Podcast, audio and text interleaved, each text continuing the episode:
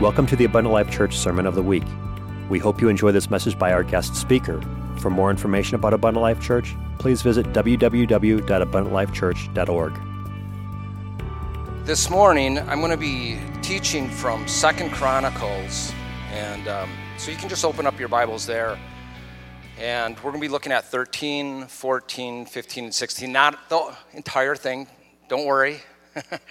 um, and we're going to be looking at a figure that uh, we don't normally uh, talk a lot about, in, about King Asa, okay?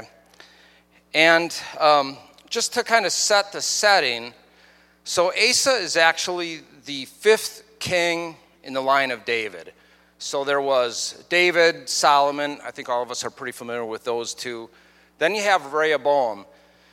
And Rehoboam um, was the king that when Israel came to uh, him after, he, after Solomon had uh, passed away, and they basically, the message to King Rehoboam was make our lives are a little bit easier because of the taxation that was going on after Solomon. And Rehoboam was the one that said, you know, my finger is going to be heavier than um, my father. So um, his son was Abijah. And um, I want to take a look at Abijah just for a few minutes before we get to Asa, just to kind of set the stage. And I want to use this lesson and for you to utilize this lesson to take a look at reliance. So, if you have to talk to anybody about reliance, I, think that there's actually, some really great lessons uh, buried within this text. From a Sunday school perspective, there's a couple of different ways that you can teach Sunday school, which I've learned, not that I'm the expert. You can kind of jump around to different texts within the Bible on a, on a general theme, or you can kind of highlight an individual character and um, pick the theme that's, that's out of that, with inside of that character. And so that's what I'm going to be doing today with looking at Asa. so I'm going to actually begin um, in looking at Abijah in 1 Kings 15, you don't need to turn there. I'm just going to read a couple of scriptures and just point a couple of things out to you. So this is 1 Kings 15. In the 18th year of King Jeroboam, the son of Nebat, Abijam, it's interesting that in Chronicles it's Abijah, but here it's Abijam, became king over Judah. He reigned three years in Jerusalem. His mother's name is Maacah the granddaughter of Abishalom, and he walked in all the sins of his fathers which he had done before him. His heart was not loyal to the Lord his God, as was the heart of his father David. Nevertheless, for David's sake, the Lord gave his the Lord his God gave him a lamp in Jerusalem by setting up his son after him by establishing Jerusalem. So he, he walked in the ways of Jeroboam. Um, he had a, there was a lot of sinful idolatry that was happening um, within inside of Israel at this time, actually within Judah. Um, but God still used this in setting up his son. And what's interesting in looking at this, so I'm going to actually jump into thir- Second Chronicles 13 if you want to turn there. And I'm actually at verse 12. So, what has happened in this chapter is Jeroboam, who had assumed power in Israel, was attacking Judah.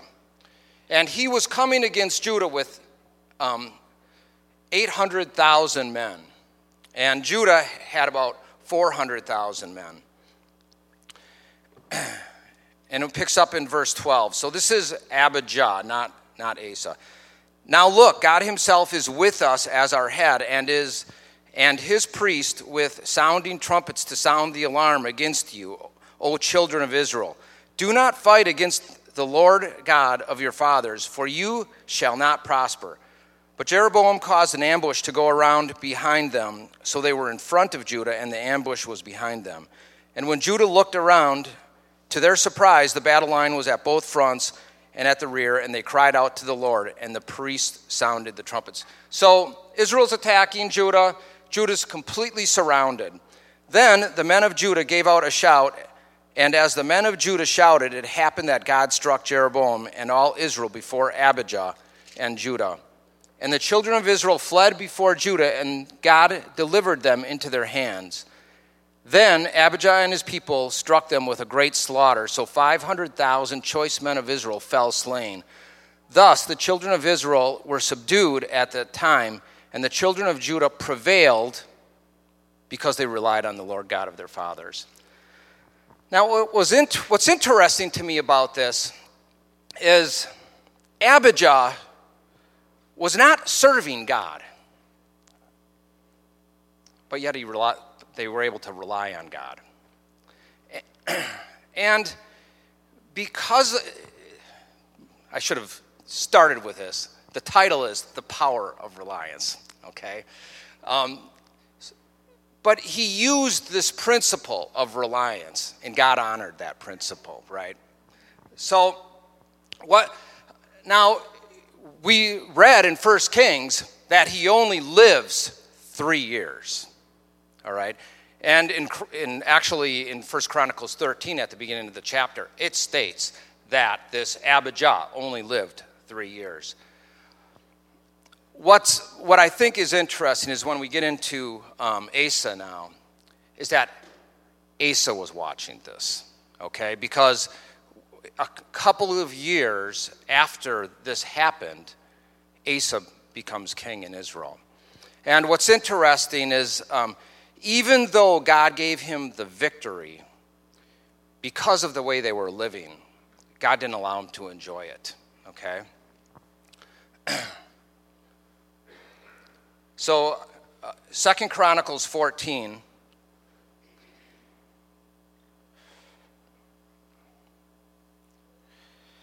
Verse 1. So Abijah rested with his fathers, and they buried him in the city of David. Then Asa, his son, reigned in his place. In his days, the land was quiet for 10 years. Keep that number in mind 10, all right? Asa did what was good and right in the eyes of the Lord his God, for he removed the altars of the foreign gods in the high places and broke down the sacred pillars and cut down the wooden images. He commanded Judah to seek the Lord God of their fathers and to observe the law and the commandment. What causes a man to change the ways from his fathers. You know, obviously, Asa, Asa saw a great victory in the reliance, but he also saw the outcome of the way that his father lived. And he's like, I'm not going to live this way. He, he, he made a change and he commanded, not asked, he commanded the people to seek God, you know.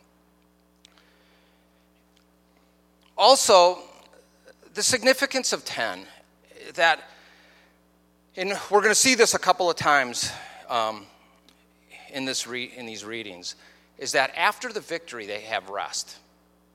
Okay? Verse 5 He also removed the high places and the incense altars from the city of Judah, and the kingdom was quiet under him. And he built fortified cities in Judah, for the land had rest. He had no war in those years because the Lord had given him rest. Therefore, he said to Judah, Let us build these cities and make walls around them, and tower gates and bars. And while the land is yet before us, because we have sought the Lord our God, we have sought him, and he has given us rest on every side. So they built and they prospered. This is just, a, it's a principle of God. If we seek him, he's going to give us rest and prosperity. He is. But, as we're going to see, that doesn't mean we're always going to be without difficulty.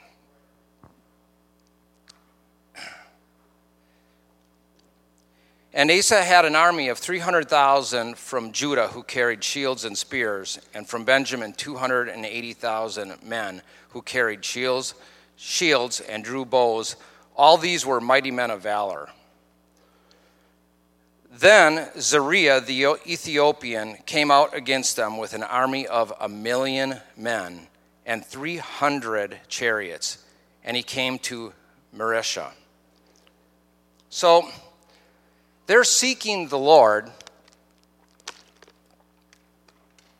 Nevertheless, what's interesting about this Zerah, the Ethiopian, the history accounts say that he was most likely the king of Egypt at this time. And he had his army of a million men. That is a huge number, isn't it? And he was actually on his way to attack the Assyrians. Judah was just in the way. You know, they got, they got caught in this path. Again, and it was an overwhelming number. It was a number of two to one. So, how does Asa respond? So Asa went out against him, and they sent the troops in the battle array in the valley of Zep, Zephathah and Mer- Mareshah. And Asa cried out to the Lord his God and said, Lord, it is nothing for you to help, whether with many or with those who have no power. Help us, O Lord our God, for we rest on you, and in your name we go out against this multitude, O Lord you are our God. Do not let man prevail against you. What is Asa doing? He's relying, isn't he? What is reliance? As I, as I thought about this, I, th- I think that because you can, I really believe this statement. You can be serving God, but not relying on Him. We're going to talk a little bit about that, okay? I believe reliance is getting to the point where you believe you're powerless. You have no control over the situation. And I think that is where Asa found himself. There's like, you know what? We are outnumbered two to one. They got chariots. We have nothing um, these guys are going to destroy us unless God steps in.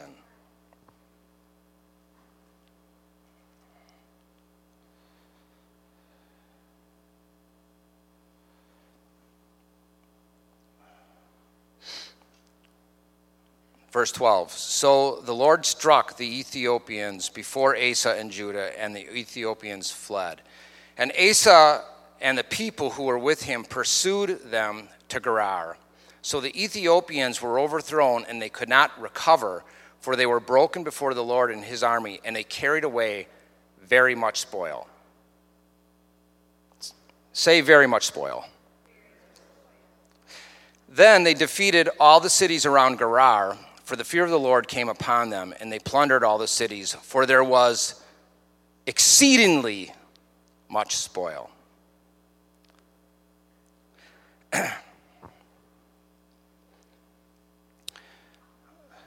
After reliance comes victory.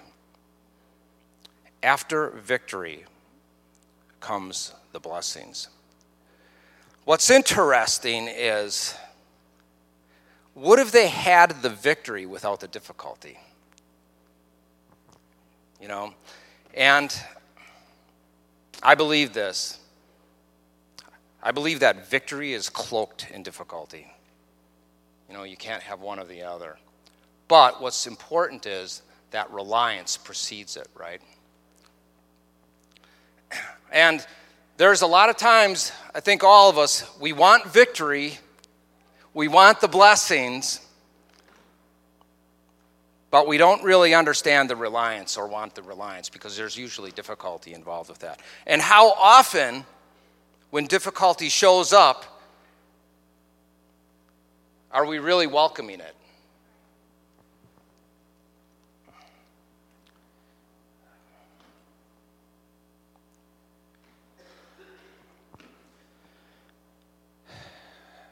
I call this the warning, chapter 15. This is the warning about victory. Now the Spirit of God came on Azariah, the son of Oded, and he went out to meet Asa and said to him, So just to back up, we had with Abijah, there was 10 years, right? They have this war with the Ethiopians. now we have this rebuke.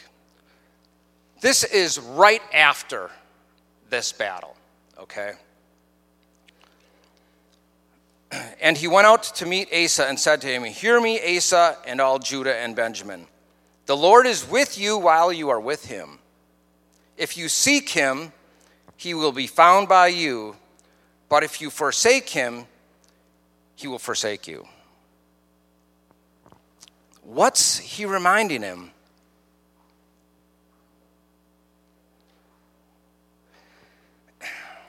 He's reminding him that the battle was won by the Lord, right?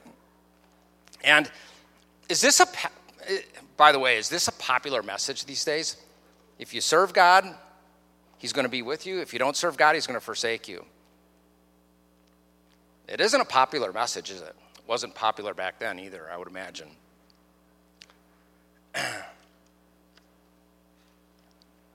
it is the truth, though. You know, God does allow us to forsake Him. He does. You know, and we have to be, there is a warning that comes with victory.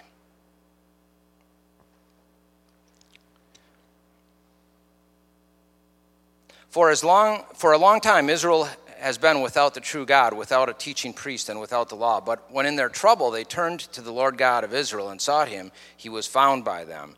And in those times there was no peace to the one who went out, nor to the one who came in, but great turmoil was all on the inhabitants of the lands. So nation was destroyed by nation, and city by city, for God troubled them with every adversity. But you be strong, and do not let your hands be weak, for your work shall be rewarded. So there's a warning and there's a promise. if you forsake God, if you forget about Him after this victory, He's going to forsake you. But if you stay with him, he's going to be with you, and he's going to reward the work of your hands and what you do.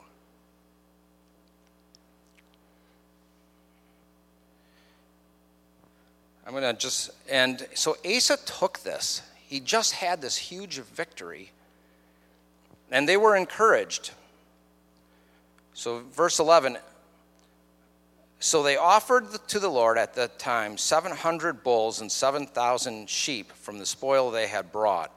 Then they entered into a covenant to seek the Lord God of their fathers with all their hearts and with all their soul.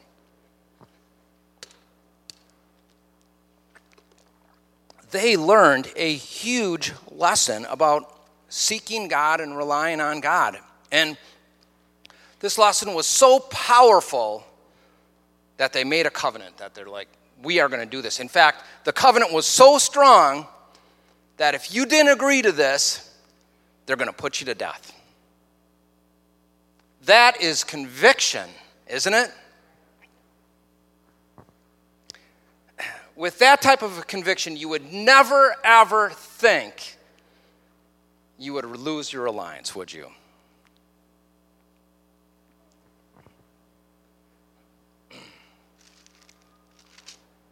I'm going to ch- skip to chapter 16.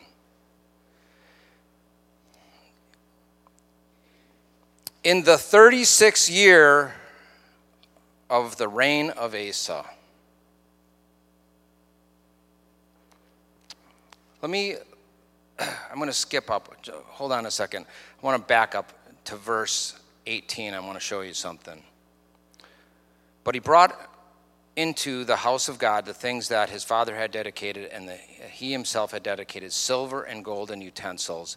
And there was no war until the 35th year of the reign of Asa.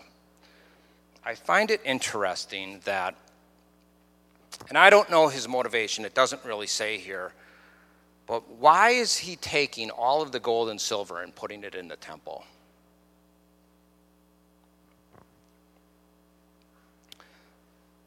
So in chapter 16, verse 1, in the 36th year of the reign of Asa, Baasha, king of Israel, came up against Judah and built Ramah, that he might let none go out or come in to Asa, king of Judah.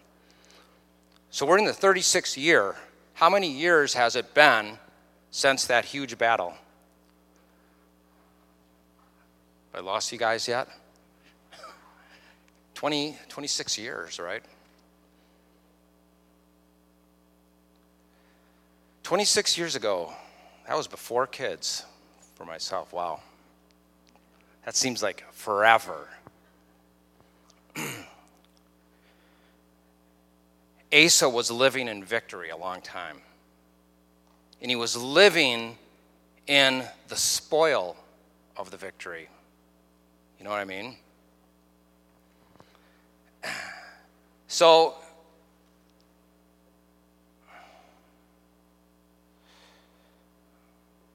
just catch up with my notes here.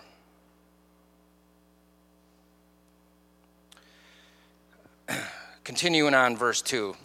Then Asa brought silver and gold from the treasuries of the house of the God, of, of the house of the house of the Lord, and of the king's house, and sent to Benhadad, king of Syria, who dwelt in Damascus, saying, Let there be a treaty between you and me, and there was as there was between my father and your father. See, I have sent you silver and gold. Come break your treaty with Baasha, king of Israel, so that he will withdraw from me. So Benhadad heeded King Asa and sent the captains of his armies against the cities of Israel. They attacked Ijon, Dan, Abel, Maim, and all the storage cities of Naphtali. What did Asa do?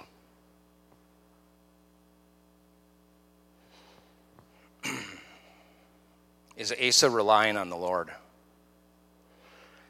He turned his reliance to the blessings that God had given him out of that great victory. You know what I mean? So instead of relying on God,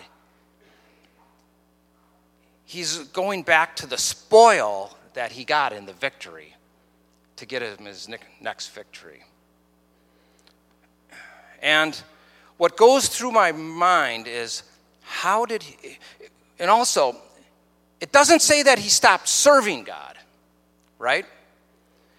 It's just that he's going back to wealth to win his battles instead of relying on God.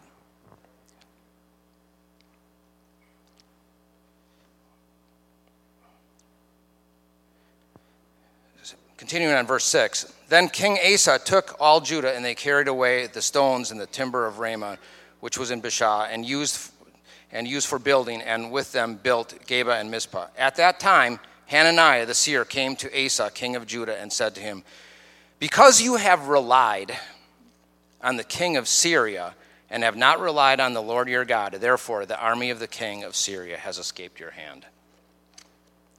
Were the Ethiopians and the, and the Lubim not a huge army with very many chariots and horsemen? Yet, because you relied on the Lord, he delivered them into your hands. And I love this line For the eyes of the Lord run to and fro throughout the whole earth to show himself strong on behalf of those whose heart is loyal to him. Whose hearts are loyal? Those that rely on him. That verse is saying that God's eyes are going back and forth over our entire world, just looking for a couple people, right? Who are relying on Him when difficulty comes their way.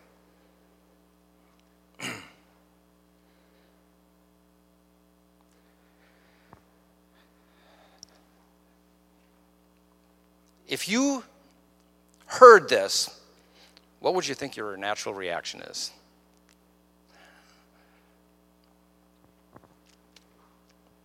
You'd hope you would repent, right? Say, ah.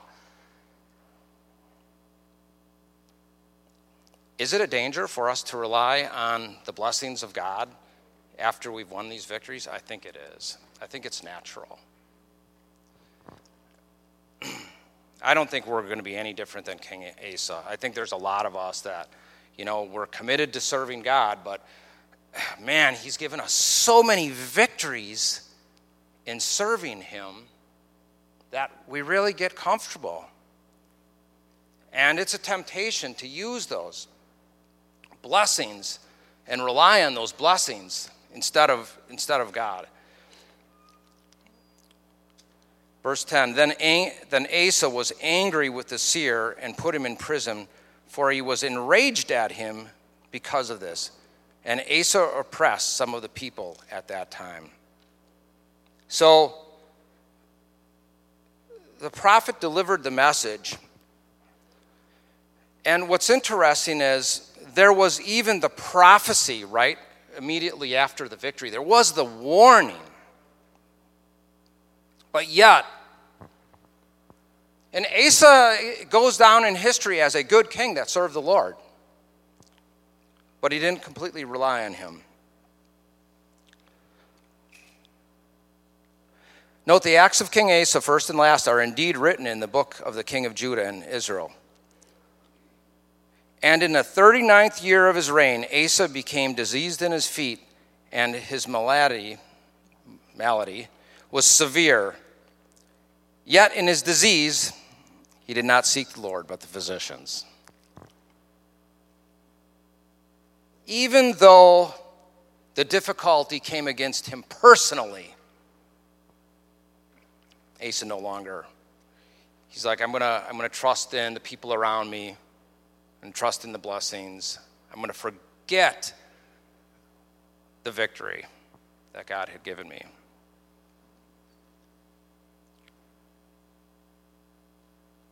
So, um,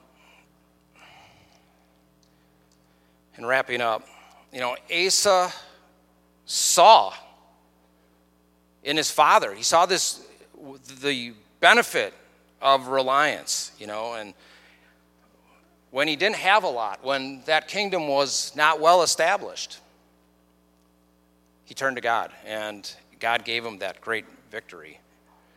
He was warned in it, he was, he was warned in the victory to keep following him.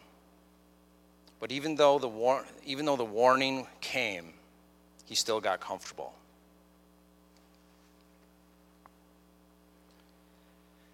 May we always continue to rely on the Lord. And, you know, if we mess up and we forget, may we repent, you know, and get back to God and just say, you know what? It's God that's going to do this. Because God's eyes are looking to and fro to show himself strong, you know. Only, only when we rely on him can we show him strong, right? Thank you very much. Lord Jesus, we appreciate you so much and your power, Lord God. Hallelujah. When difficulties come into our uh, lives, and they will, help us to know that they're an opportunity, dear Lord God, to rely on you and to show your power to those that are around us, oh Lord God. And when you give us victory, God, help us to remember that all those things have come from you and that you have done this. And let us not ever go back to rely on them for our strength. Thank you for listening to this Abundant Life Church podcast. We pray it has strengthened your relationship with God and will continue to be a light unto your pathway to heaven. If you have any questions or comments regarding this podcast, please telephone our ministerial team at 262 965 5177 or email us at info at abundantlifechurch.org.